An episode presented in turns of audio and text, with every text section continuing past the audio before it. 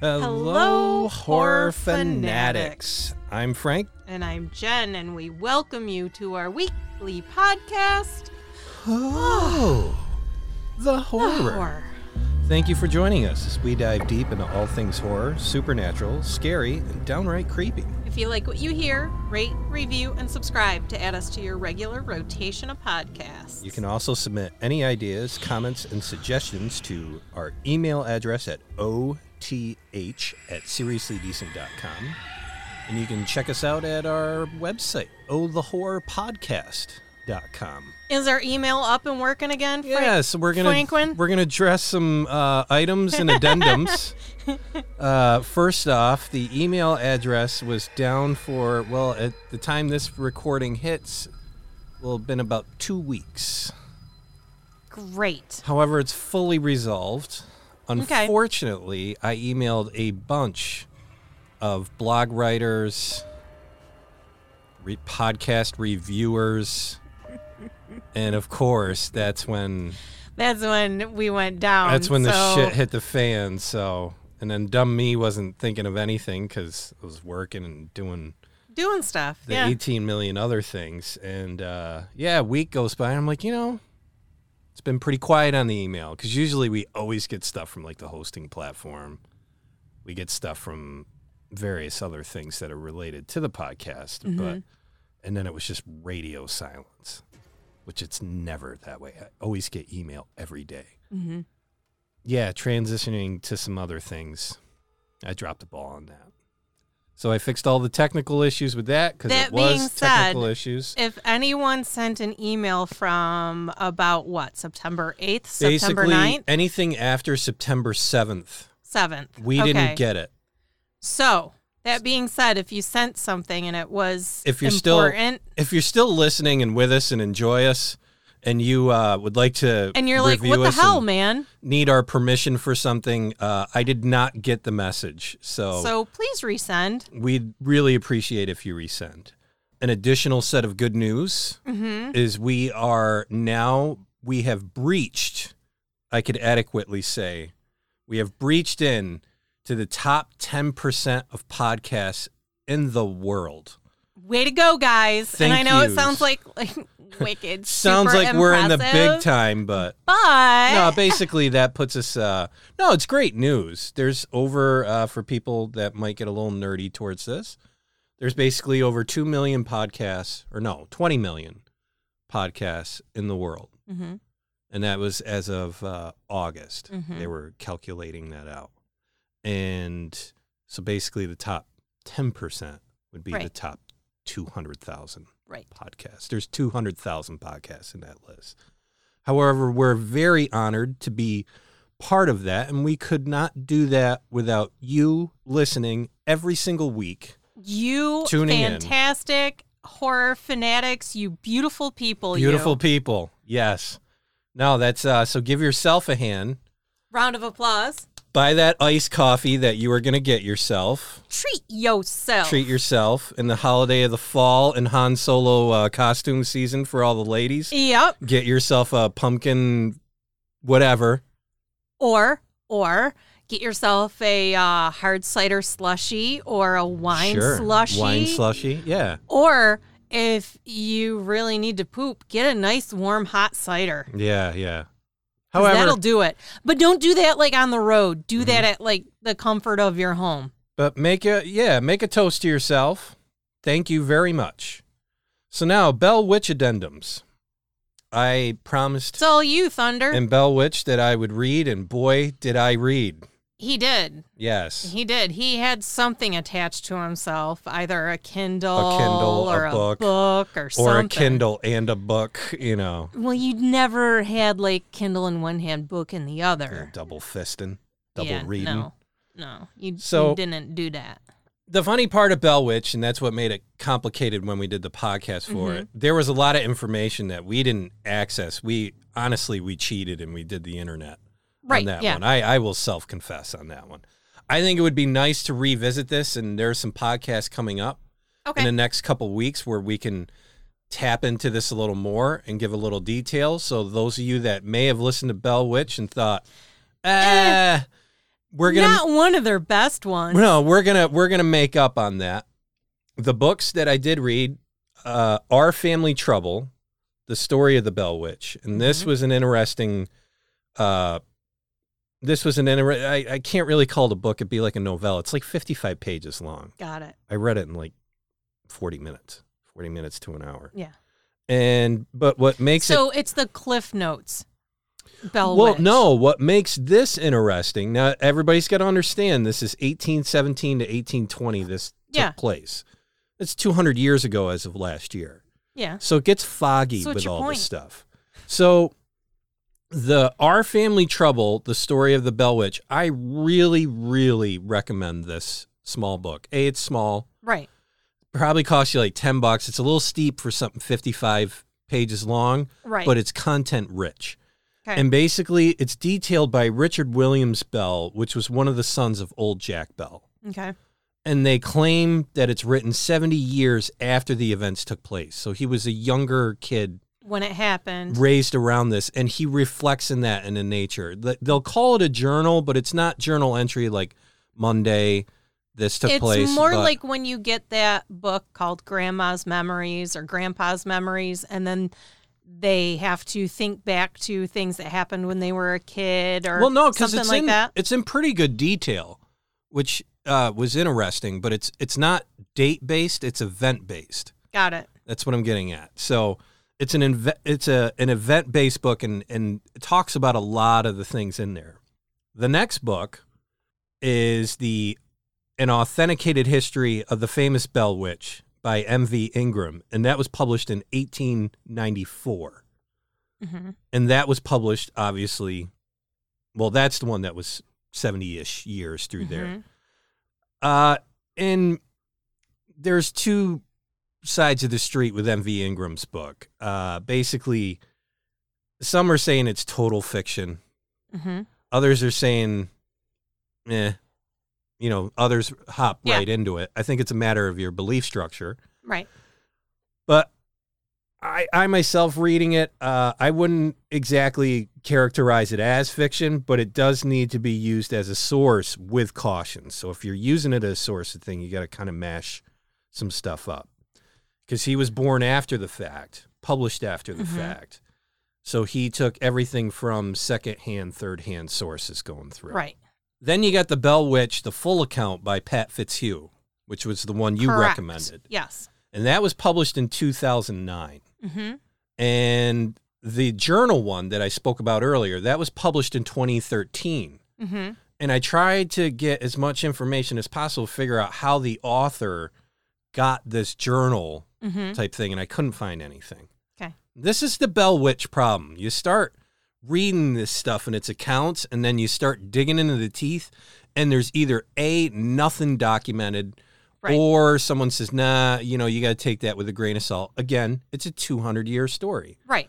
But The Bell Witch, the full account with Pat Fitzhugh, and The Authenticated History of the Famous Bell Witch by M. V. Ingram, those are considered like the two top books. Like the books. So if you're a Bell Witch fan, mm-hmm. or you know nothing about Bell Witch and you're in the coming into the October Halloween season and you want to learn more about witches other than the Salem witch trials or the witch trials off in, in right. Europe, yeah. these would be two books that I would highly recommend. Okay. Because it's a great witch story, but also when I started reading this, you know, basically these three books I would recommend without reservation. Okay. If you want to get into it light, do the Our Family Trouble. Yeah. fifty-five pages, doesn't cost One you. One and done. Yeah, it's easy. And those are actually really good stories. Now, if you want to know more about the town mm-hmm. and more about the history of the family mm-hmm. and all of that regular, you know, that outer enveloping part of the story, that's where you're going to go with M. V. Ingram and Pat Fitzhugh. Got it. Pat Fitzhugh is a real modern source because M. V. Ingram's dead. Okay. Where Pat Fitzhugh, he's He's I, the dude that has been investigating it for forty plus years. For a long time, yeah. and he's also had the advantage of the latest current technology to research things. Right. So he has a def- he's definitely got a very complete package of a story. Right. However, Pat Fitzhugh thinks that M. V. Ingram is mostly fiction. Got it. And that's where it goes. So that's where, to stay balanced in this whole thing, mm-hmm. rec- I recommend both those books if you want to get soup to nuts in it and become a mm-hmm. Bell Witch fan. Mm-hmm. What I found interesting, to wrap it up in a bow, is I don't think it's a witch at all. Right. I think it's a demon because it would recite scripture mm-hmm. to the word, like to the letter. Um, I thought demons weren't supposed to be able to do that, though. Well, that's what I'm saying. It's somewhere in between. Is it like a rogue angel type thing? That's mm-hmm. maybe that's where I kind of felt reading this. You know, okay. The witch thing I just couldn't really put together because it wasn't linked to an actual person. Right. It was just yeah. a spirit entity in the house. Now, a lot of them will say the, uh, and I'll wrap this up quick because we got a whole nother topic to pop into, but the, just to add some closure on what we were talking about before, like the uh, ventriloquism and stuff yeah. like that. A lot of those older stories were basically debunking that because the two people that had the ability to do that at times were not in the house and the stuff would take place. Got it. So the deal with old Jack Bell, just real quick, He was a he made himself a very self-made, um, well-to-do guy. Got it. And in the course of this, when it happened in eighteen seventeen to eighteen twenty, it was only three years. Mm-hmm. He basically, it stayed quiet in the beginning, and then during, at one point, he called his neighbor uh, Johnson yeah. over, and Johnson came over, spent the night. He was part of the Methodist uh, church that they went to. Yep. And they were both considered leaders in that church and congregation. Mm-hmm. And he brought Calvin, or I don't know if it's Calvin Johnson, his last name's Johnson, over, trusted okay. neighbor. And he it happened. And he was roped right into it. Mm-hmm. And then from there, they took it out to the public. Right. And they basically said, if you don't believe this or you're a cynic against this or a skeptic, come into the house. Yeah. And he didn't charge him. Right. He didn't eat, like, food. They would eat food. They could stay there. And he said, stay here as long as you like. Yeah. And that's the kind of interesting part of this whole story is you have all of these kind of stories around that time era. Mm-hmm. And people, va- it's a, got a lot of validation for it. But again, the crime of time is two hundred years have passed. Right. And basically, it's whatever you want to believe. Well, I mean, at the, the end, end of the day, all of Which these most of it are, is. Yeah. You're, you're either going to choose to believe it or not, mm-hmm. regardless. But I wanted to uh, I wanted to complete that up because I can't speak for Jen, but I know I kind of blasted through it online. And then I found all these books and I was like, shit, I should have read some of these because it would have put a lot of more value in the episode. But yeah. in our future episodes, I'm going to circle back with this even more. Uh, well, and here's the other thing. We can future. always do like might, an addendum. We might do a, a part two. You part know, two. Redo. Yeah. So. Remix. Villisca Axe Murder House. Number forty. forty. We are at we are forty. We are counting them down, yeah. folks. Yeah, we're getting there. twelve more, and yeah. that's a whole year. Yeah. Yeah. Yeah. Not missing a single week. Nope. Mm-hmm. We're bench pressing these episodes, uh, you know, Ugh. like a monster.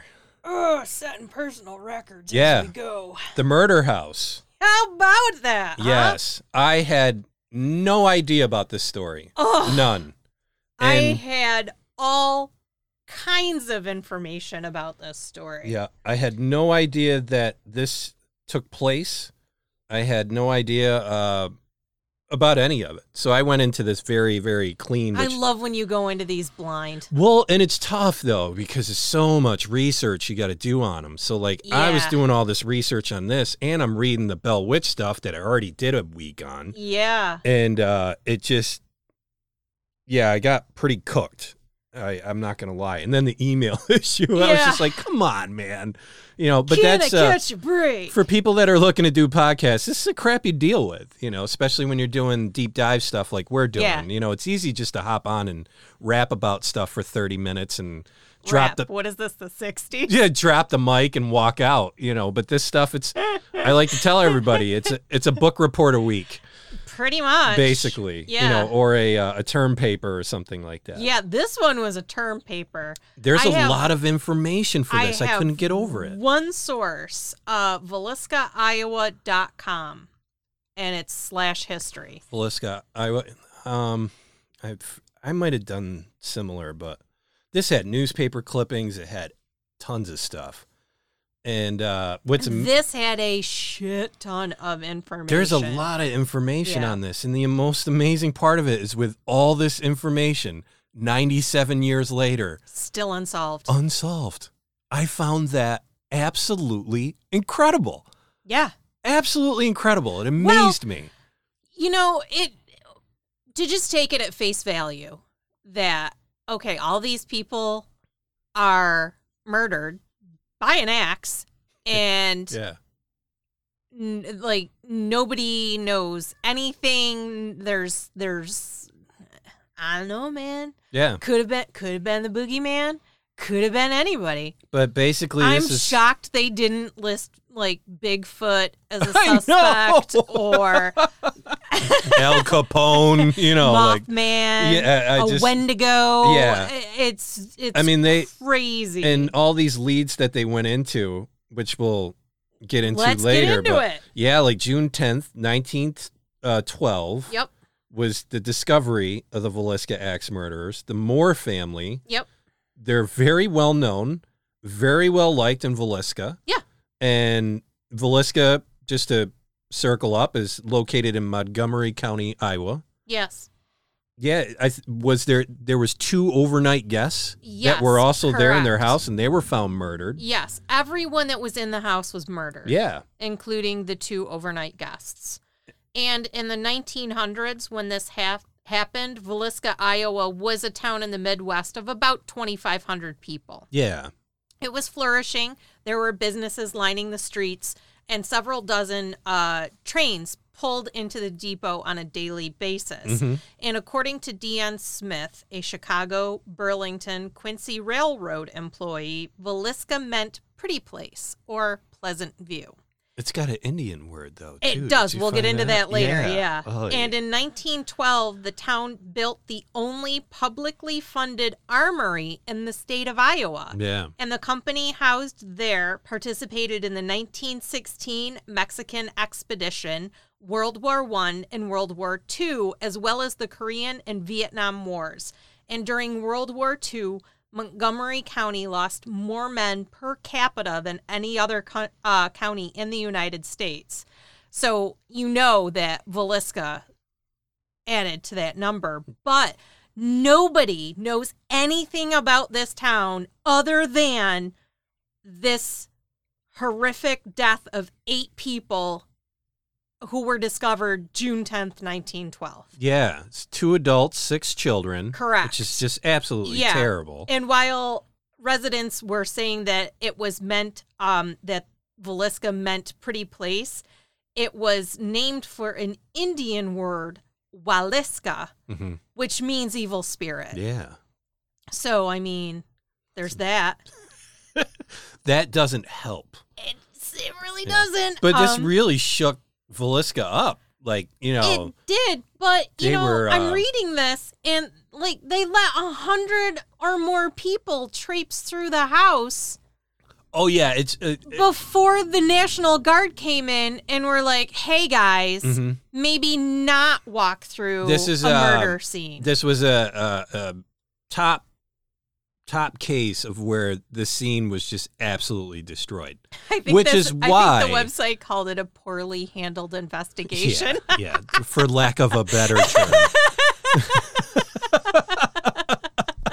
the uh, uh no, one I, way to say it. And I mean, that's honestly where I think you could really just point the finger and say, "This is why they haven't and are probably never going to find anybody." No, this, no. And it's ninety-seven years. So anyone who would have no, been exactly. involved is dead and gone. Yeah. And they and they either no. you took and, the secret with them to their grave. You and I could just say Timmy Smith and, you know, prove us wrong. Bigfoot. Prove us wrong. You yeah. can't say you don't know he wasn't yeah. there. But the town. Wait, Frank. What's that? Aliens. Are they real? No. But the uh, no, the town got really shook up with this, and they, they locked did. their doors all up. And, and at one point, they were openly carrying weapons. Yes, and, and everybody had like their suspect, and like you were either yeah, it was a you race. believed it was this person or that person, and if you it kind of like divided. Oh, people. It divided the you town. Either it divided families. You were either in. Oh, you're out. Yeah. No, it was a horse race, and everybody had their horse. Yeah. And uh, it just basically, yeah, people were huddling together while sleeping. And oh, like, yeah. It just, no, it was. Talk about, this is a great example of how just one incident yes. can strike fear through a large amount of people in a single stroke.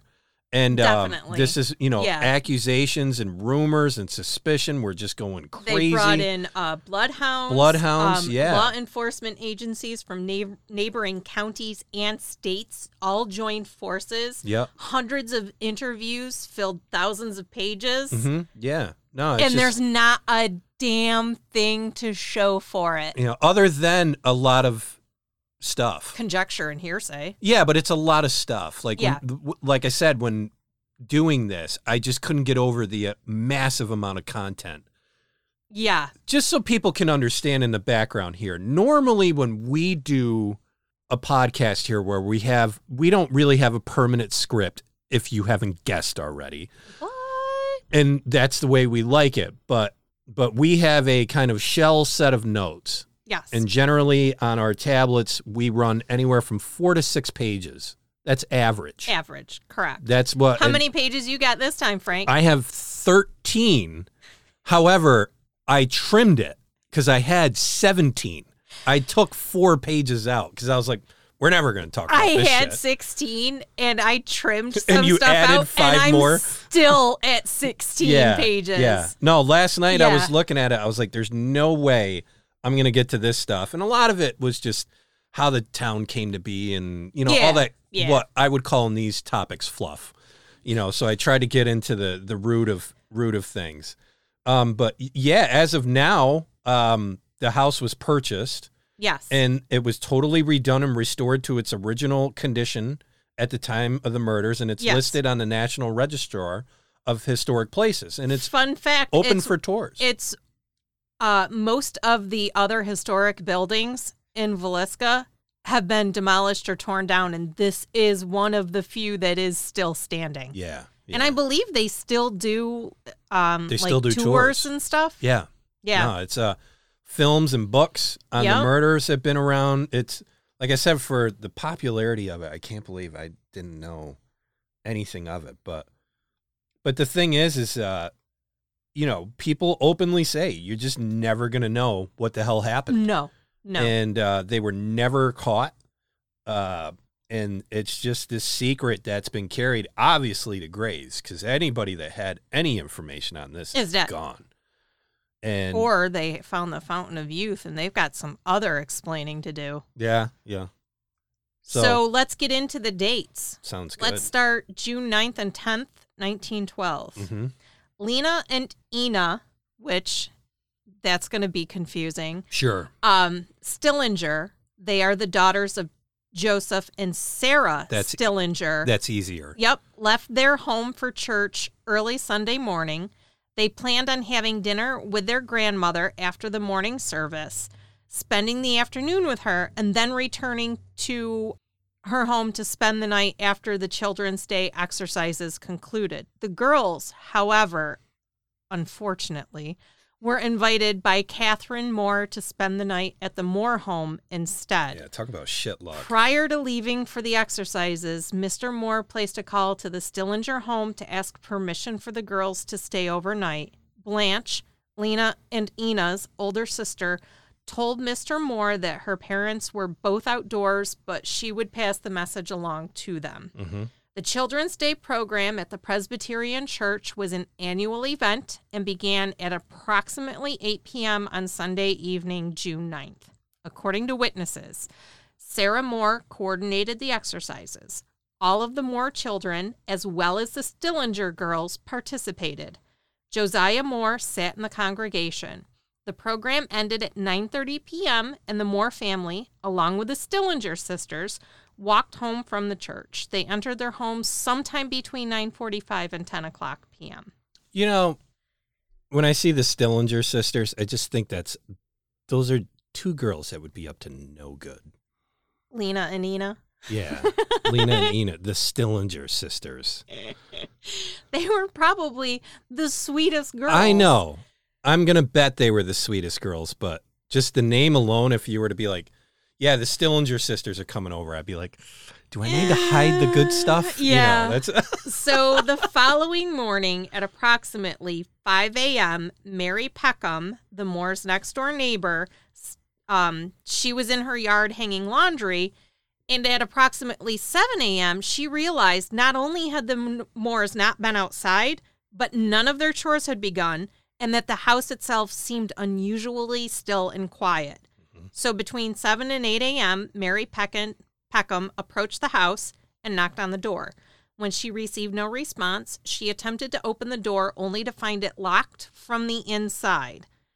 Uh, after letting out the Moore's chickens, Mary placed a call to Josiah's brother, Ross Moore, setting into place one of the most mismanaged murder investigations to ever be undertaken. Yeah, yeah. uh, so, so basically they're saying it was sometime between like midnight and, and five a.m. And they're saying that sometime between midnight and five, an unknown assailant entered the home of J B. Moore and brutally murdered all occupants of the house with an axe. But I submit, mm. nobody was in the house from eight p.m. on because of that children's program. Yeah. Who's to say someone didn't enter the home while they were all out and just laid in wait until... You know, they got, they home, got home and everybody got all Very snug plaus- as a bug in a rug in bed. Very plausible. Very you know? plausible. I don't think we can just assume someone was like, hey, it's midnight. Here's this axe. Whoa, how fortunate for me. This door's open. Yeah. What yeah. can I do with this axe now? Well, and Ross Moore attempted to look in a bedroom window, knocked on the door, shouted, uh, trying to get someone from inside the house, yep. get their attention. And then uh, when it failed, he... Uh, Produced his keys. Yeah, he opened the door, and Missus P- uh, Peckham followed him onto the porch, but she didn't enter the parlor. Nope. And Ross went no farther than the room off the parlor. Correct. And when he opened the bedroom door, he saw two bodies on the bed, dark stains on the bedclothes. He returned immediately to the porch and told Missus Peckham to call the sheriff. Two bodies in the room downstairs were Lena Stillinger and, uh, at age twelve and her sister Ina, age eight, and house guests of the Moore children. The remaining members of the Moore family were found in the upstairs bedrooms by City Marshal Hank Horton, Yep. who arrived shortly. Every person in the house had been brutally murdered. Their skulls were crushed as they slept. Josiah Moore, age forty-three, Sarah Montgomery Moore, age thirty-nine, Herman Moore, age eleven, Catherine Moore, age nine, Boyd Moore, seven, and Paul Moore, age five, as well as the Stillinger sisters. Correct. So once the murders were discovered, the news traveled quickly in a small town. As neighbors and curious onlookers converged on the house, law enforcement officials quickly lost control of the crime scene. It is said that up to one hundred people traipsed through the house, gawking at the bodies before the Villisca National Guard finally arrived uh, around noon to cordon off the area and secure the home. That's crazy that the National Guard had to get pulled through. Yeah. So the only known facts regarding the scene of the crime were eight people had been bludgeoned to death, presumably with an axe left at the crime scene. It appeared all had been asleep at the time of the murders. Doctors estimated time of death as somewhere shortly after midnight. Curtains were drawn on all of the windows in the house except two, which did not have curtains. Those windows, however, were covered with clothing belonging to the Moores. All of the victims' faces were covered with the bedclothes after they were killed. A kerosene lamp was found at the foot of the bed of Josiah and Sarah. The chimney was off and the wick had been turned back. The chimney was found under the dresser. A similar lamp was found at the foot of the bed of the Stillinger girls. The chimney was also off. The axe was found in the room occupied by the Stillinger girls. It was bloody, but an attempt had been made to wipe it off. The axe belonged to Josiah Moore. The ceilings in the parents' bedroom and the children's room showed gouge marks apparently made by the upswing of the axe. A piece of keychain was found on the floor in the downstairs bedroom. A pan of bloody water was discovered on the kitchen table, as well as a plate of uneaten food. The doors were all locked. The bodies of Lena and Ina Stillinger were found in the downstairs bedroom off the parlor.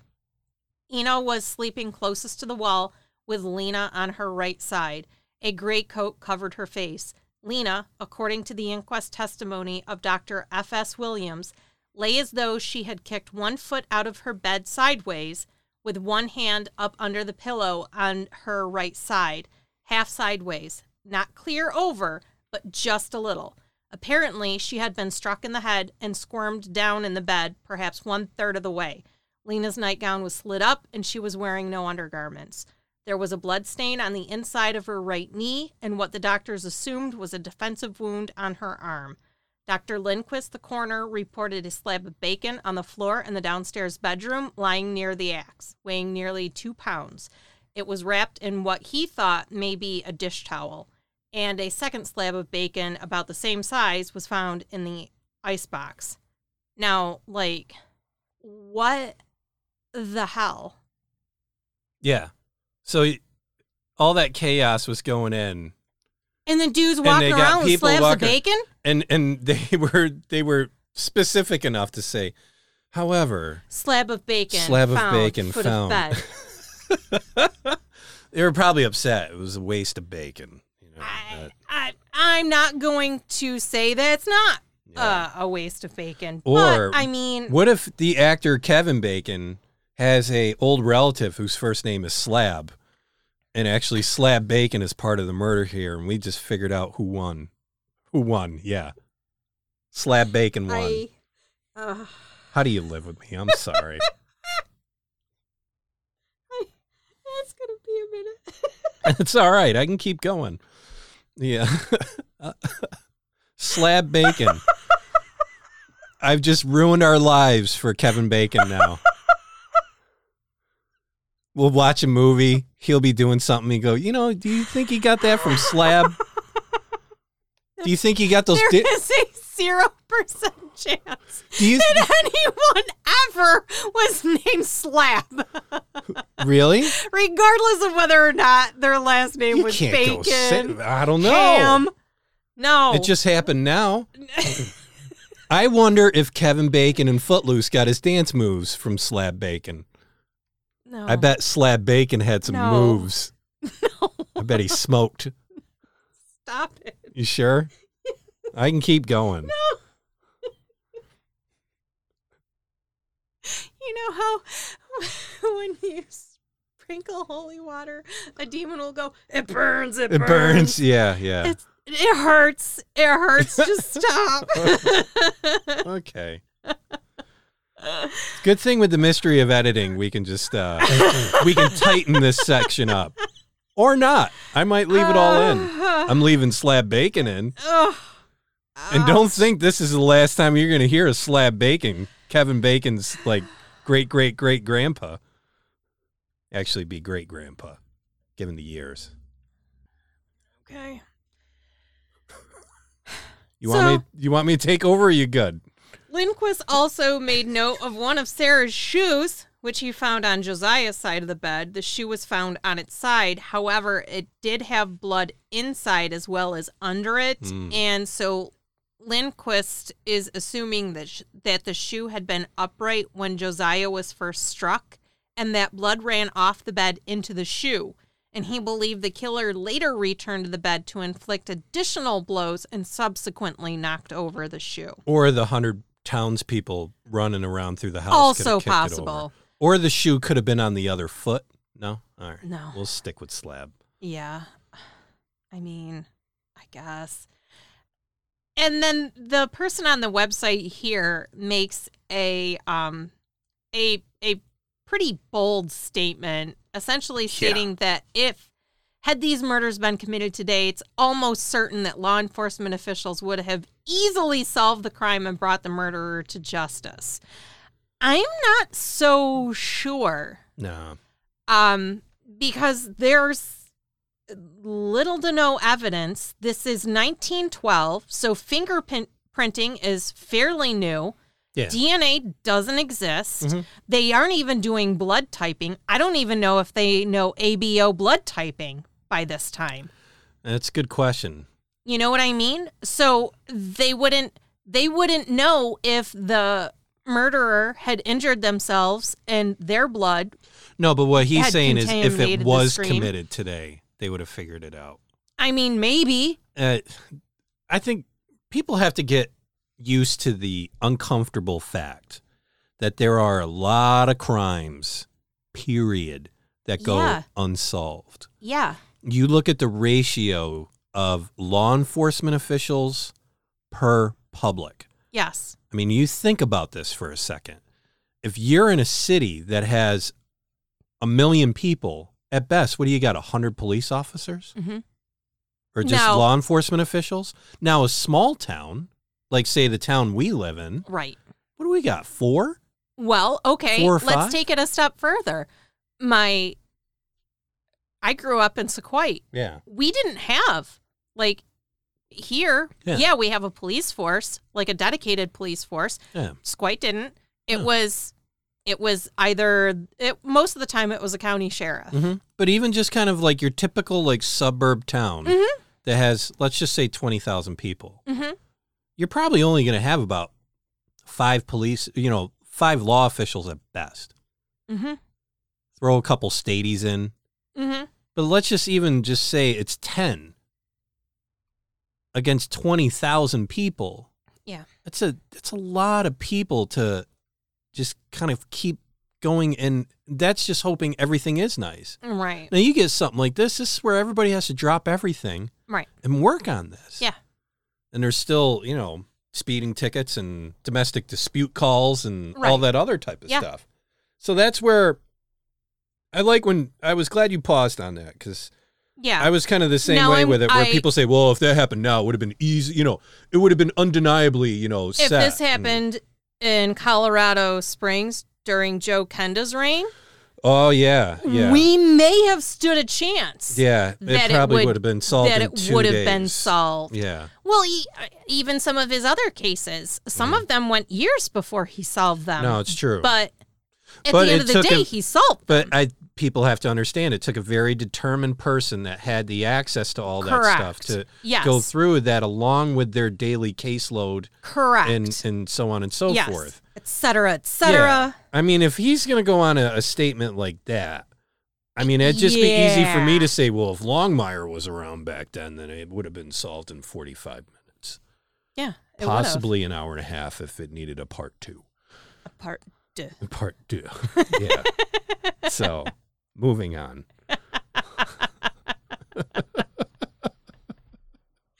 Do you want to handle June eleventh? Do what you got to do, because I probably trimmed that June eleventh, nineteen twelve, uh, the county coroner, Doctor Lindquist, arrived at the scene of the crime at approximately nine a.m., several hours after the, the discovery of the murders. After viewing the crime scene himself, he later met with John Henry Hank Horton, the night watchman, and Sheriff Orrin Jackson to review the information they had collected. Um, although Lindquist called the members of the coroner's jury together in late afternoon, it was several hours before they actually entered the Moore home to view the bodies, and that was after ten p.m., and that was before he and County Attorney Radcliffe gave the permission for the undertaker to remove them. The mm. fire station has... had been set up as a temporary morgue, and it was close to two a.m. before all of the bodies had been transported to the fire station. So on June eleventh, the coroner's jury convened for the inquest, at which fourteen witnesses were called to testify. They included Mary Peckham. She's the first witness. She's the next door neighbor and the first one to notice anything amiss at the house. Uh, she testified that she lived directly next door to the Moores and had seen them before they left for church on Sunday evening. She said, however, uh, she had, however, gone to bed at approximately eight p.m. and did not see the family return. And according to her testimony, She heard um, absolutely no noises from the house during the night, and she went on to say that she was out in her yard hanging wash between five and six a.m. and noticed close to seven a.m. that the house was unusually still. Mm-hmm. After attempting to wake the Moores, she let their chickens out and checked on the other livestock. Seeing that they were all tied, she called the home of Ross Moore to ascertain whether or not anything had happened in the family that may have given a reason for the Moores to be gone from their home. After speaking with Jessie, Ross's wife, she then saw um, Ed Selly, one of Josiah's employees, enter the barn to feed the horses. Shortly after, Ross arrived, found the key to open the door, and according to Peckham, she stayed on the porch while Ross went in to the house, looked in the well, kitchen. Well, he and looked in the kitchen and opened the door to the downstairs bedroom. After seeing two bodies and the blood-stained sheets, he immediately returned to the porch and had her, told them something awful had happened and instructed her to call the sheriff. And Peckham also testified that the doors had been locked with a key and no key was in the lock on the inside of the door. Yep. Then there's uh, Ed Seeley, the second witness, who was employed by Josiah Moore.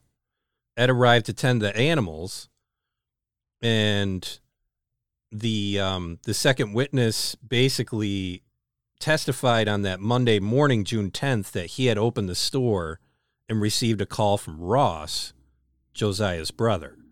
Ross asked him if he knew where Josiah and uh, was, and Seeley called the elder Moore's home to see if he had gone to visit his father. Josiah's mother told him uh, he had not been there.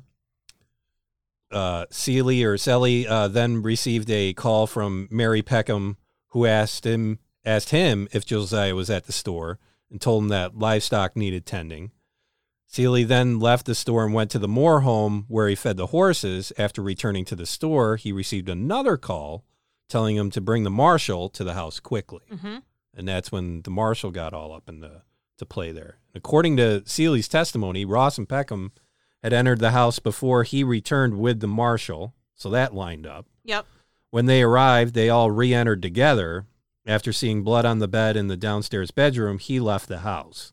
While waiting outside the home, Seeley was met by Harry Moore. According to Selly, uh, when Marshal Horton came out of the house, his comment was, "There is somebody dead, or they have been killed in every bed." At that time, the house was locked. The marshal left to call for the coroner and the sheriff, and Selly returned to the store to call the John Deere people in Omaha to alert them of the news. Selly returned to the house with his father after making the call to Omaha, but did not re-enter the home. When questioned at the inquest about possible enemies of Joe Moore, Selly admitted that Joe had mentioned a brother-in-law that could have been a threat. He says, "I got a brother-in-law that doesn't like me." Said he would, wouldn't get even... Uh, he said he would... get even with me at some time. The brother-in-law that Moore was referring to was Sam Moyer. Selly denied having any other information regarding anyone who would have wanted to murder the Moore family and was excused. Doctor J. Clark Cooper is the third witness. He was the first physician to enter the Moore home after the murders. Cooper testified that he was called to the Moore home at approximately eight fifteen the morning of June tenth. When Hank Horton entered his office and said, "Come with me." According to Cooper, when he asked Horton why, Horton appeared extremely frightened and replied, "Joe Moore and all his family were murdered in bed." Cooper accompanied Horton to the house, waited outside while Horton retrieved the keys from the Peckhams, and when he returned, Cooper, Horton, Doctor Uh, Howe, and the Presbyterian minister, Mister Ewing, entered the home together. According to Cooper, the group stepped into the dining room and then into the first floor bedroom. All we could see was the arm of someone sticking out from under the edge of the cover uh, of the bed with blood on the pillows. And I went over and lifted the covers and saw what I supposed was a body. Some entire um, strange in a mere child at the back of the bed. He did not recognize them at all. Neither did any of the people that were in there. Um... And they merely saw that they were dead and that there were only two people in the bed. And then we stepped out into the parlor. When they reached the top of the stairs, a lamp sat on the floor. Horton moved the lamp out of their way and they continued into the bedroom. The lamp was sitting at the foot of the bed in our way, so Hank set it to one side to allow us to pass. Hank was ahead of me, and he walked around uh, the corner to the left-hand side of the bed and th- turned the cover back and said, "Here's Joe." And I merely glanced over there the first time as I came up, and I saw that Mister and Missus Moore were both dead, and I immediately went into the south room and left the other people with them. I do not know whether any of them came with me to the south room, but I left plenty of them in the north room while I went to the south room, and then we began to count the children. When questioned about the condition of the bodies, Cooper admitted that he did not touch the corpses. The bedding was pretty stiff at the head, and the blood and the brains on the pillow were, as he stated, had contracted, as it does when killed will dry, yeah. and then it's like a perfect jelly at that time, mm-hmm. and the blood clots were dry. He he estimated that the Moores and Stillingers had been dead for at least five to six hours. Cooper also testified that he smelled no unusual or antiseptic odor in the house, and that it seemed that the faces of the victims had been covered after they were murdered. I saw no clothes sticking into any of the wounds in my superficial examination. Neither did I see any clothing that had any holes in it. I I mean, any of the sheets or pillows, nothing had a hole in it. Yeah, that's, um, so then basically the rest of the writ- witnesses, there's about like, what, twelve, thirteen? fourteen. Yeah, fourteen of them. We won't go through all of them, but most of them are just corroboration of how everybody got contacted to get there. Yep. The big ones were Jesse Moore and Doctor F S Williams, uh, or wait, Doctor Clark, J. Clark Cooper that you brought up. They had the most exposure Yeah. to the actual bodies. And then there's F S Williams, he the fifth witness. He actually examined the bodies. Who was the physician that examined the bodies of the murder victims. And uh, and he was the fifth witness called in. And he was the second physician to enter the home. And he testified that Ed Seeley stopped him on the street on morning of June tenth and told him that a doctor was wanted at the Moore home for an examination there. He went on to say that when he arrived at the house, Doctor Cooper and another party were coming out of the porch. According to Williams, Cooper and another person he thought was Hank Horton re-entered uh, with him. Williams went on to testify that upon entering the home, he smelled no odor of anesthetic. Nothing seems to be out of place, and the faces of the bodies remained covered. When asked to describe the position of the bodies, Williams went on to say that the bed in Joe and Sarah's room was facing towards the east with their heads to the west. Joe lay on the south side or left side of the bed on his back. His left hand was on his chest. The faces were all beaten in. Williams testified that Sarah was lying beside Joe. In the bedroom to the south at the left hand, east side of the room was a cot and another bed standing there with a little boy in it. He was uh, sleeping on his stomach, and top of his head was beaten in. There was a gauze undershirt on top of his head, soaked up with blood. I lifted that off, lifted it to see which one it was, then in the bed, angling at the foot of the bed. Southeast corner, or the angling at, at the foot of the bed, southeast corner of the room was another bed with a little girl, and her head was all beaten in. And on the top of her bed was a little dress, and it was blood splattered. He thought it was partly curled up over her head and covers pulled up over her face. And in the bed to the southwest corner of the room were two little boys lying with both of their tops um, of their heads of their heads beaten in and blood spattered on everything and blood all over the pillows.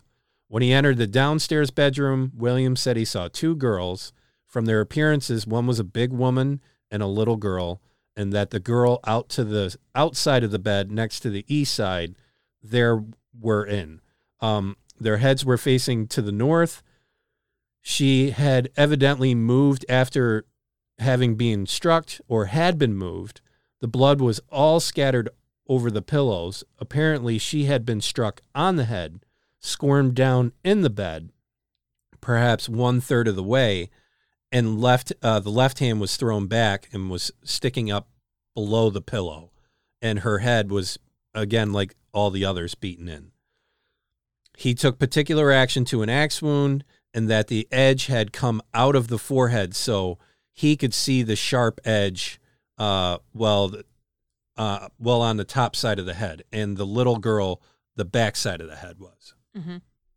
So he did not recognize either one of the little girls. Uh, the little girl in the front of the bed looked familiar, but she was so mutilated that he was unable to identify her at the time. I can't even imagine how terrible yeah. this scene must have looked. It must have been absolutely terrible. Well, probably terrible. Similar to uh, the Danvers police when no. they went into the Borden home and yeah. saw oh, yeah. Lizzie's stepmother and father. That handiwork? Yeah. And um, does anyone know where Lizzie Borden is at this time? She's with slab bacon.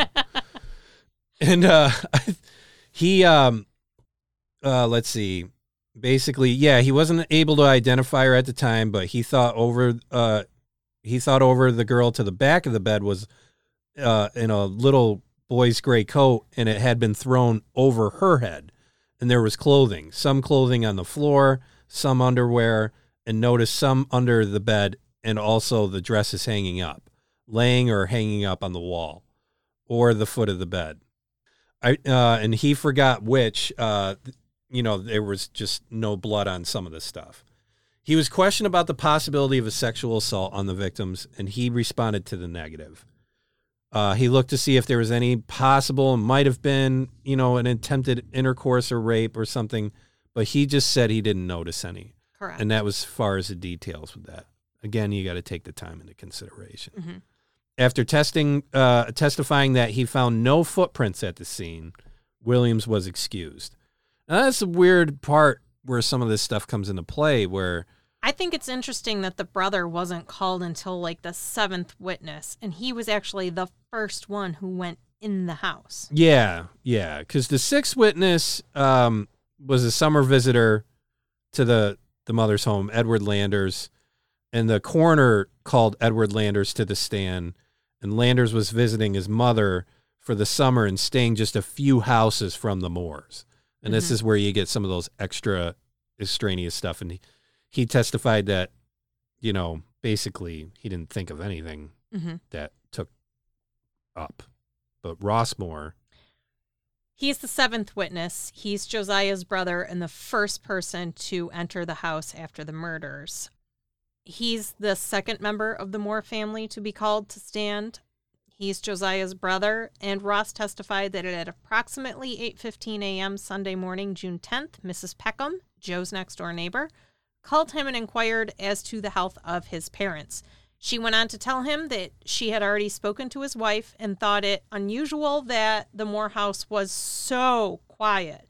Ross then walked over to Joe's store, spoke with um, Ed Selly, who also said uh, Joe hadn't been in yet and that, yes, he too found that unusual. And according to Ross, he then went over to the house, checked the barn to see if Joe's team was still there.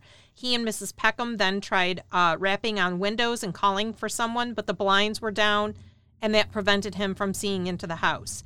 He then used one of his keys to open the door.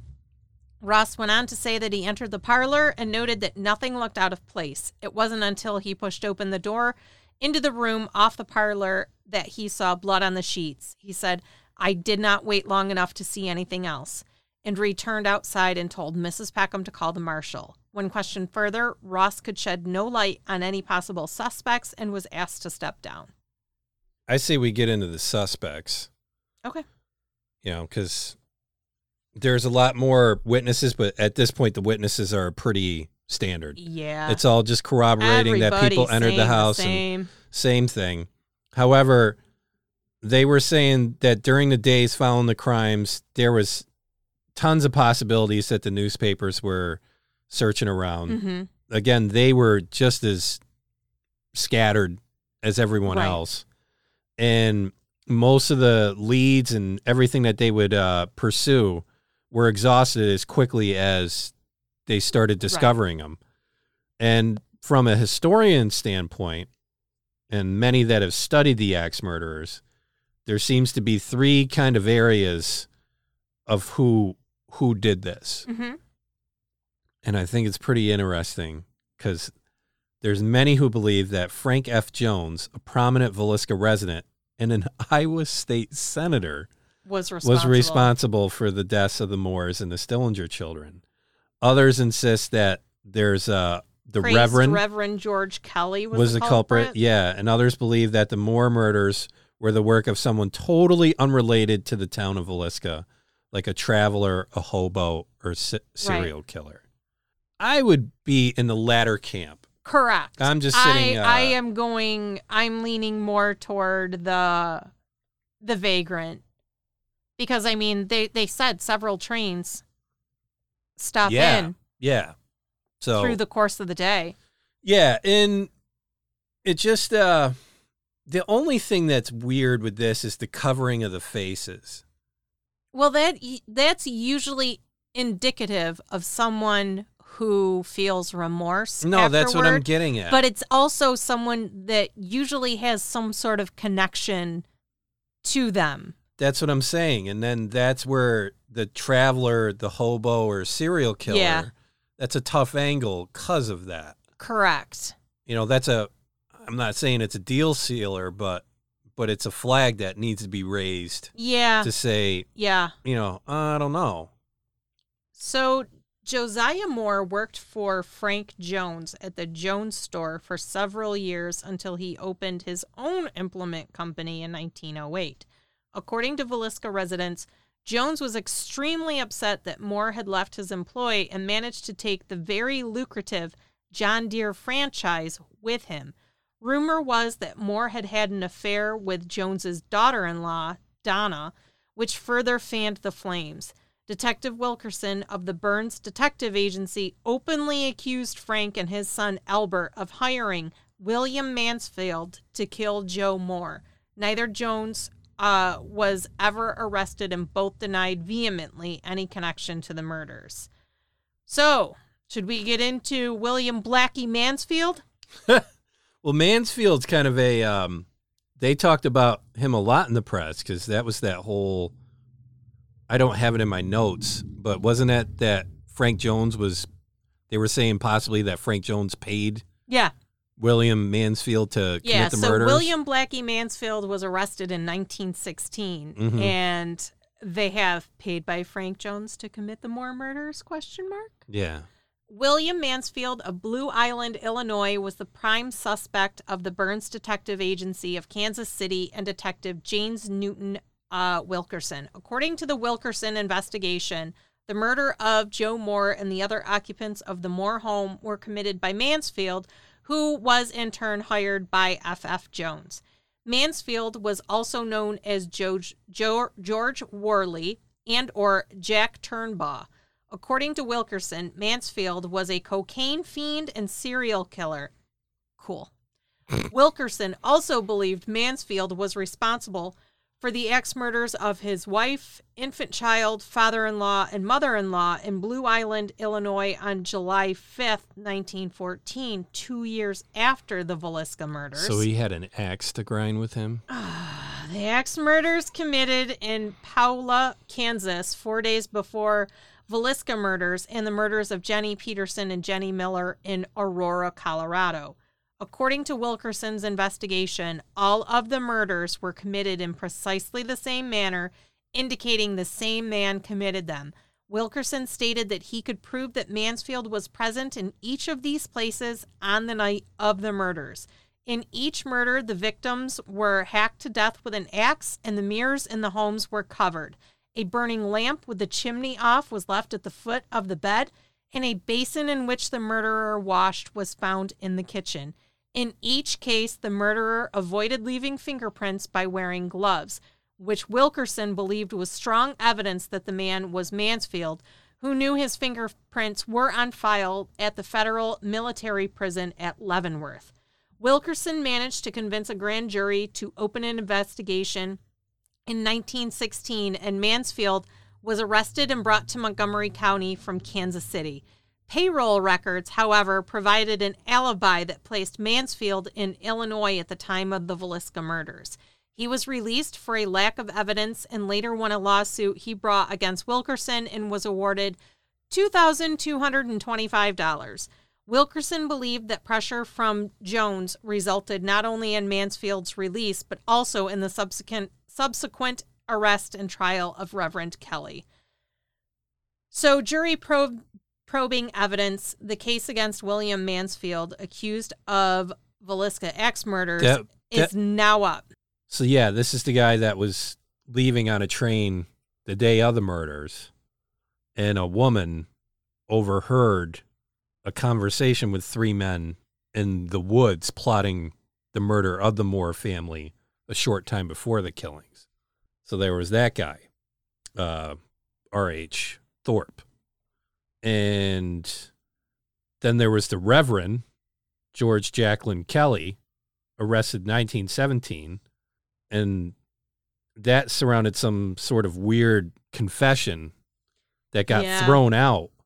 But he had two trials. He had a first one that was a hung jury, and he had one that was finally acquitted in mm-hmm. the second one, where the others didn't really have multiple trials. That one seemed weird out of all of it. Well, they're and saying he, the biggest thing was that he was there the night of the murders and then subsequently departed in the early morning hours of June tenth. Yeah.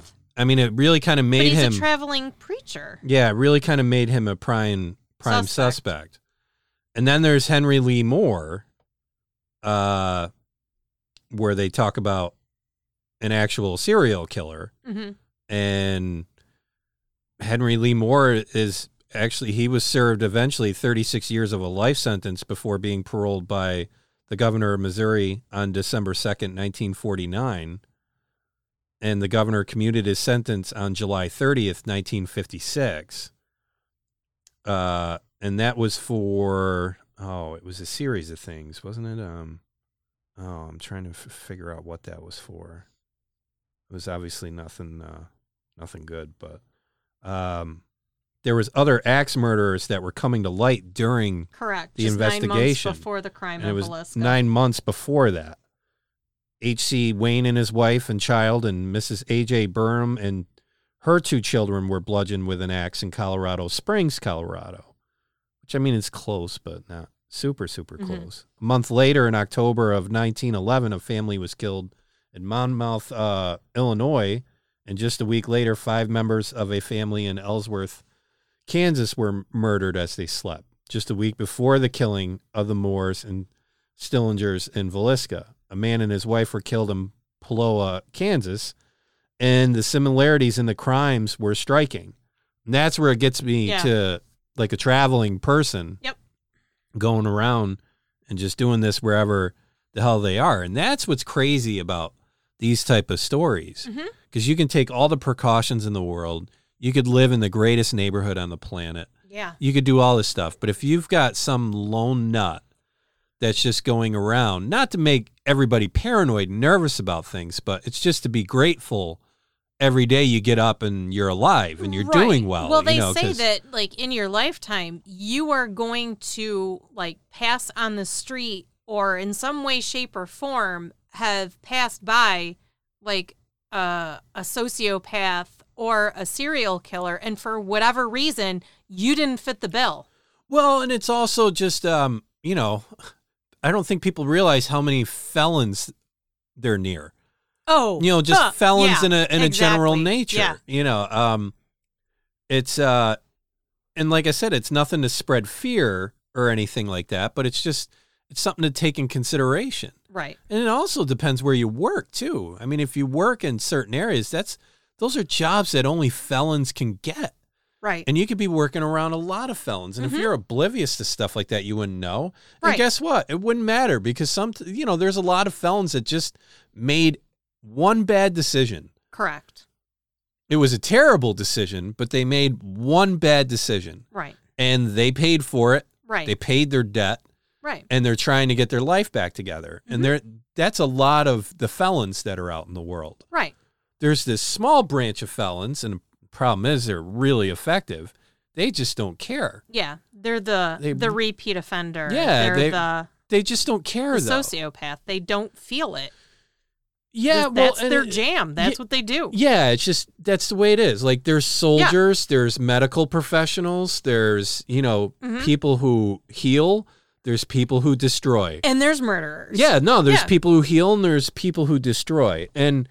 And definitely with these other accounts of things like that that are around those dates, I mean, when you break it down, it, and I highly recommend going to this website because, I mean, it does have a lot oh, of there's information. There's a ton of stuff where a lot of it's poorly written, over. but yeah. um, they it's a blog. They do know just how many freaking axe murderers around that occurred. Area. Yeah, around not only that area but that time, and it's like seriously, like did Lizzie Borden start a trend or something?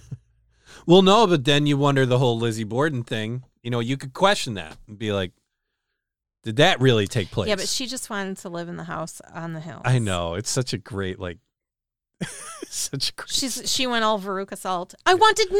I want it now, damn it. Yeah. Answer to the axe. Yep. Or slab bacon's going to come over. Ugh. Now you're really done. But, yeah, that's where I find it interesting. I think they obviously found the person in one way, shape, or form. They they found the person because... Or that person just moved on. Well, yeah, could have moved on too, yeah. You know, but that's where they talk about... Villisca was a one and done. Yeah. Blew his wad, killed eight people, and he was like, God. All right, this'll do, this'll do me for a bit. Got hopped on a train and went to the next place. Yeah, yeah. That's, again, where I see it more of a ser- serial killer type of thing. Yeah. Um, this is the the Wild West's version of the, uh, what they're calling the, um, like, the long-haul trucker. Yeah, yeah. Serial killer loop. This is the train loop. Train serial killer loop. Yeah, yeah. No, and that's, uh, I remember when, oh, I read that years back. Mm-hmm. And it was some C I A or F B I, F B I mm-hmm. analyst, and I think it was a, I think it was a woman, and she said something to the effect of like the truckers, you know, like oh yeah, they're like saying the, there's no less than fifty serial killers operating under the guise in, under of truckers, this, the truckers uh, groups. Yep. Yeah, yep. Well, and I mean, you think about it; it's the perfect environment, correct, for that type of activity. Oh yeah, you could do something, and then you're three states away. Well, that, in a matter of twenty-four hours. They have the lot yeah. lizards yeah. that are usually uh, drug addicts yeah. who are performing sexual favors, yeah. yes, in exchange for drugs and or money, mm-hmm. but they're the fringes of society. So no one's necessarily oh, looking yeah. for no them, and no one necessarily knows that they're gone or missing. Cares, yeah. Yeah. Oh, it's it's so, it's really, yeah, I remember... It was years ago. I want to say it was about ten, fifteen years ago. She gave this, it was part of an interview of something else, and that was mentioned like yeah. in addition to it. And um, and I just sat there thinking about it. It's like, that could last forever. Yeah. Like, that's a forever thing. You know, mm-hmm. I mean, unless they go all Big Brother and the lots and all that stuff and, you know, have I mean, cameras and all that. But here's the thing. That's where all this shit's it's, going to. It's going to have to be like an F B I investigation because these guys are crossing yeah. jurisdictional well, lines why, all the time. That's why the sixties and seventies were huge because of the hitchhikers. It's the sixties, man. No, but I'm just saying that's yeah. where a lot of that shit was going on. Yep. You know, and that's something that a current generation person would never understand. Never understand. Yep. We were on the tail end of that where yes. you could hitch, wasn't recommended, right? But you could hitch. And you drive by and you'd see people hitching all the time. We could hitch up until Adam, the life where uh, Adam Walsh went missing and then they found his skull. And then all of a sudden they were like, you know what? No more hitchhiking. You got to stay with your parents. Was that like, around here? You don't know the disappearance of Adam Walsh? Well, no, I'm just saying, but that's what did it around here? Yeah. Oh, okay. Yeah. Yeah. No, as soon as that happened, Adam went missing, and then they found mm-hmm. parts of yeah. him. Yeah. It was like, all right, party's over. There was a, a yeah, lockdown I think, on. I think it was a little later, but I, it, I think it was just a culmination of stuff. Mm-hmm. I don't think it was one thing. No. But, but definitely, like, the sixties and seventies, people got to understand that you could literally hitch across the country. Correct. And yeah. and the fact is, is people that were mostly hitching didn't really have a grounded relationship with a lot of people. Mm-hmm. They would just go from one town to the next town to the other. And it was a feast for that type of behavior at that point. And it reflected it. Right. It really did. I mean, pretty much all the big names that you hear about, they were picking up hitchhikers going from pa- place to place. Not Correct. Only were they doing shit at a destination, but on right. the way they yeah. were doing it. And then the hitchhiking thing stopped because people stopped hitchhiking. Mm-hmm. There's people that still do. Right. And I mean, my ex-brother-in-law was one of them. You know, well, and, and here's the thing. I mean, this gotta is... do what you gotta do when no, you gotta get is, to work and you ha- you've had too many D W Is and you don't have no, a license just, anymore. This is where I look at life today, and I'm going to go on a small rant and we can wrap this up, but, you know, let people do whatever the fuck they want to do. Quit and, trying to tell people yeah. what they can't do. Like, if somebody wants to go hitchhiking, fine.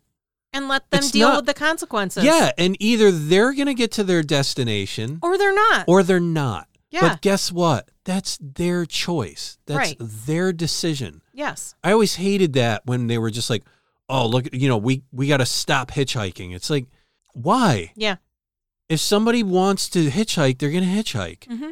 It's the same thing with doing drugs, too. Yeah. Like, if they want to do the drugs, with, they're going to do the drugs. I don't agree with it as a former drug user. Mm-hmm. But I do get it as a former drug user why people do drugs. But here's the thing. If they do that, that's their own ship that they're sailing. Correct. And I'm part of the the, the side of the street where, okay, you want to do that, then don't come to me when your life's all fucked up. Yeah. All fucking crazy. Yes.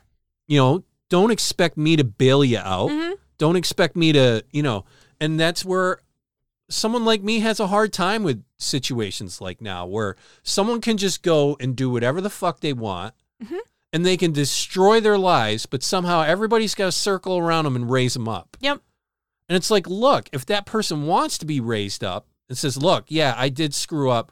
I'm trying to get on the right path. I want to do this and I want right. to do that. You've got all the help in the world from me. Right. You really do. Correct. But when I hear like the mother with the son and like somebody has to help my son, it's like, no, you need to help your son. Yeah. Yeah. You need to help your son. I don't need to help your son. Right. I'm no kids Frank over here. Right. forty-six years running. Mm-hmm. I don't need to help your kids. You should be helping your kids. I don't ask you to help my dog every day. No. I don't ask you to help me feed my dog every day. No. I feed my dog because that's my responsibility. And I know I'm comparing a dog to a kid in this regard, but the principle's the same. Right. And that's where I can't You're stand. responsible for yeah. your shit. And I'm not gonna I'm not gonna get in a bunch of hot button topics, but people gotta stop telling other people what to fucking do. Yes. Yes. And let them do what they want to do. And if they put their ass in a sling, well, then that's on them. Correct. And the hard part is, is you and I grew up in that. We did. We did. We grew up in it. And look yes. at us. We're doing great yeah. out of that environment. Yes. Everybody I know that grew up in that environment did great. Yeah. There's a handful of people, which there always will be, yes, that just and there always somehow mm-hmm. will have a hard time fitting in on that type of stuff. Mm-hmm. But at the end of the day, it created very self-sufficient, self-motivated, self-driven people. Yes. And I got friends that I grew up with that at the time, growing up, and I say grown up loosely, up to like thirty, thirty-five, mm-hmm. which to me, it, you're always growing. Mm-hmm. But there was friends that I just didn't want to even deal with because they just had too much baggage of shit around them. Right. And they were so toxic that if you got near them, that shit would get on you. Right. You'd get in trouble. You would get in yep. any sort of thing. And I, and I always got into trouble. I always got into bullshit as a person. Mm-hmm. And that made me realize, too, that there was a lot of people that didn't want to get near me because right. they didn't want to get anything on me. Yeah. It wasn't a, a, a preconception or a, a, like some stupid biased perception of me or whatever. It was the truth. Yeah. And and at that time, I had a hard time handling that type of truth. Mm-hmm. But then as you get older and you get established in your life and you find yourself and you find things going, you realize, yeah, I still don't like t- having people tell me what to do.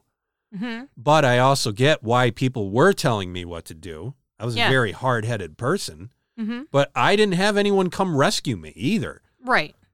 Like, even if I needed help, I needed to seek after and and, and search for help. Yeah. I couldn't just lay there around and, you know, the world would come around me and help my ass. Mm-hmm. It just wasn't like that. And that's where I look at things like hitchhiking. There's a list of them. Yeah. And like I said, I'm not going to get it onto here, but I think people really today have to really focus on that idea. Like, if you're someone that's sitting there telling people what they should do mm-hmm. and how they need to live mm-hmm. their lives, think about it for half a second. How would you feel if somebody was telling you what to do? Yeah, and how to you live your life. Shouldn't do. Yeah, and how you should or should not live your life. And I guarantee one hundred percent you'd fucking hate it. Yeah. Be like, or no, it would be, who are you to tell me yeah, what to do? No, exactly. Yeah. And it's like, what gives you the authority to you tell right? someone else yeah. on their own journey, their own path in life, while you're doing your own journey? Yep.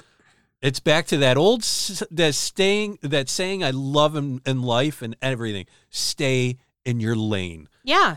Literally, just stay in your lane. You can look, you can see what I'm doing. Yeah. And you can say, hey, that's really awesome. Or, hey, that or, sucks. Let's go even even older. You know, people in glass houses shouldn't cast stones. Cast stones, yeah. No, and, and that's that's the thing is you got a lot of really, I hate to say it for lack of a better term, a bunch of sensitive people yes. that are telling everybody how to fucking live their lives. Yeah. But yet how to you make, just... No, how to make things easier and better for them. Well, no, that's at the end, of the, and that's what I'm getting at. This yeah. is the closing part of this. This isn't a off-the-hip rant that I'm just mm-hmm. exhaling on. The fact is, is you have a bunch of sensitive people that are telling other people what to do. Mm-hmm. Yet if you were to give them any criticism at all, right. at all, they would crumble and shatter like a dry leaf mm-hmm. and blow in the wind in eight million directions of emotion. But yet all of the things that they're telling you what to do is to make their life comfortable for them. Right. It has nothing to do with you. Right. It has nothing to do with the world. No. It has nothing to do with a philosophy uh, of helping everyone out. It is no. completely self-serving. Yeah. And I think people need to just start saying enough. Yes. And that's where I just, I put it on this perspective through here. Yeah. You know, I thought it was a good idea to bring it up on this because the hitchhiking thing, I saw that and yeah. I wanted to bring that through because I grew up in that whole thing where everybody hitched. Everybody hitched. And you'd hear that one, you know, that five percent of stories where shit went wrong. Right. You know, but it was literally a time and an era where you and I grew up in where you still could trust a lot of people around you. Yeah. And now you can't trust anybody. Yeah. And the reason for that is is because you're fed in your mind that you can't trust anybody. Right. You're fed in your mind. I feel sorry for kids now because they grow up. They're not allowed to talk to anybody. They can't trust anybody. No. And no. then here's the thing. They're going to grow up and they're going to find out all these friendly people. Right. All yeah. these people that are nice and all mm-hmm. these people and people that they didn't think were nice, whether right. it's someone of color right. or a different sexual, you know, preference or something like that, they're going to find this all out. It's uh, it's a shame. On that note, that's Axe Murder House. Yeah. Ish. Ish. with a with a splash of rant here and there. Yeah. I find it fascinating that, I mean, you're talking all of this time, mm-hmm. over one hundred years. Yeah. And and no one's ever no. come up with any solid lead. And again, that's where I think it's more of this traveling serial killer. Yeah. I hate the hobo reference and all that because yeah, but you know, I hobos mean, just trying to get to California, man. You know, or he's just trying to get to you know Alaska. Maybe plot of life on his own. Maybe we should do an episode on hobos. On hobos with shotguns. No. No. All right. No. I think we should do one on slab bacon, but I don't no. think that's going to get through the committee. No, it's not. I know the As creative... someone who creates the lists. Yeah. No. So speaking of lists, yes. what do we got next week, huh? We are going to Salem, Massachusetts. We sure not are. Literally.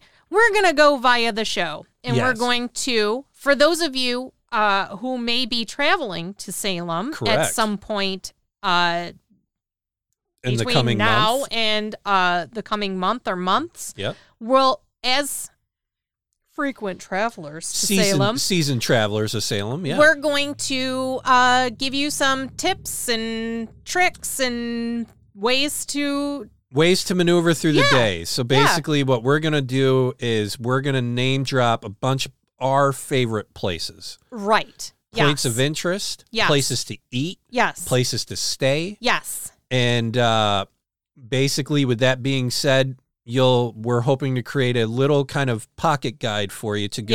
Yeah. And where my shoppers at? Because I got you. Yeah. I got all of you. We're going to show you all the, the our favorite places to shop that we go to routinely. It's yes. our must stops. Yes. Every single year we stop at these places. Correct. Every single year we stop at these places to eat. Correct. And then we have some other, you know, we have a portion of the day where we will just kind of check this place out.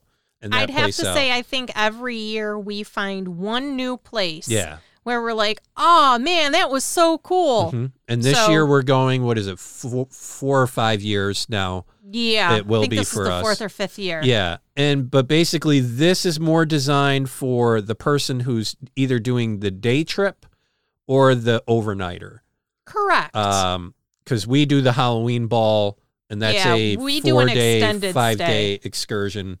Uh, that's a like a Friday to Tuesday type deal, and we yeah. stay at the Hawthorne Hotel. Yeah. Uh, but, yes, we're going to do that, and anyone that's listening in Salem that knows a very cool place and you'd like us to share it with the, the rest of the listeners on the podcast, you can email us at our working email address, at O T H at seriously decent dot com, and we'll definitely, we'll name drop it. And, Correct. And or you can shout it out on the Facebook group. Facebook group or the or Instagram. Instagram. Yep. Instagram account. Yeah.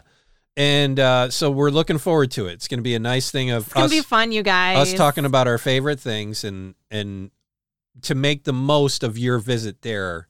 Right. This is, this, you can pick and choose from the from the list to plan out your day. Mm-hmm. And what I'm going to do is put in the show notes the list of the places. Right. So if yes. you're there and you're like, oh, I forgot because we talked about it. Right. You could bring up the show notes on the episode regardless of your platform because we're going to throw it in the feed. Right. And it'll have and the then list it'll have of it all listed points out. Points of interest, restaurants, places to stay. We'll throw it up so on, on so Facebook forth. and Instagram yep. as well. No, exactly. All right. So t- with that being said, number one. No Ouija boards. Number two. No dolls. Three. No capes. Four. No blood rituals. Five. No cults, satanic or otherwise. Six. No apathy. We've got to start acting to help make a better change yes, in yes. the world. Yeah. And um, so we'll look forward to you uh, next week with Salem, Mass. And Correct. all the goodies and great things to do there. Again, thank you so much for listening to us and coming back every week. And um, we hope you have a great day. We hope you have a wonderful week. And make good choices. Take care, folks.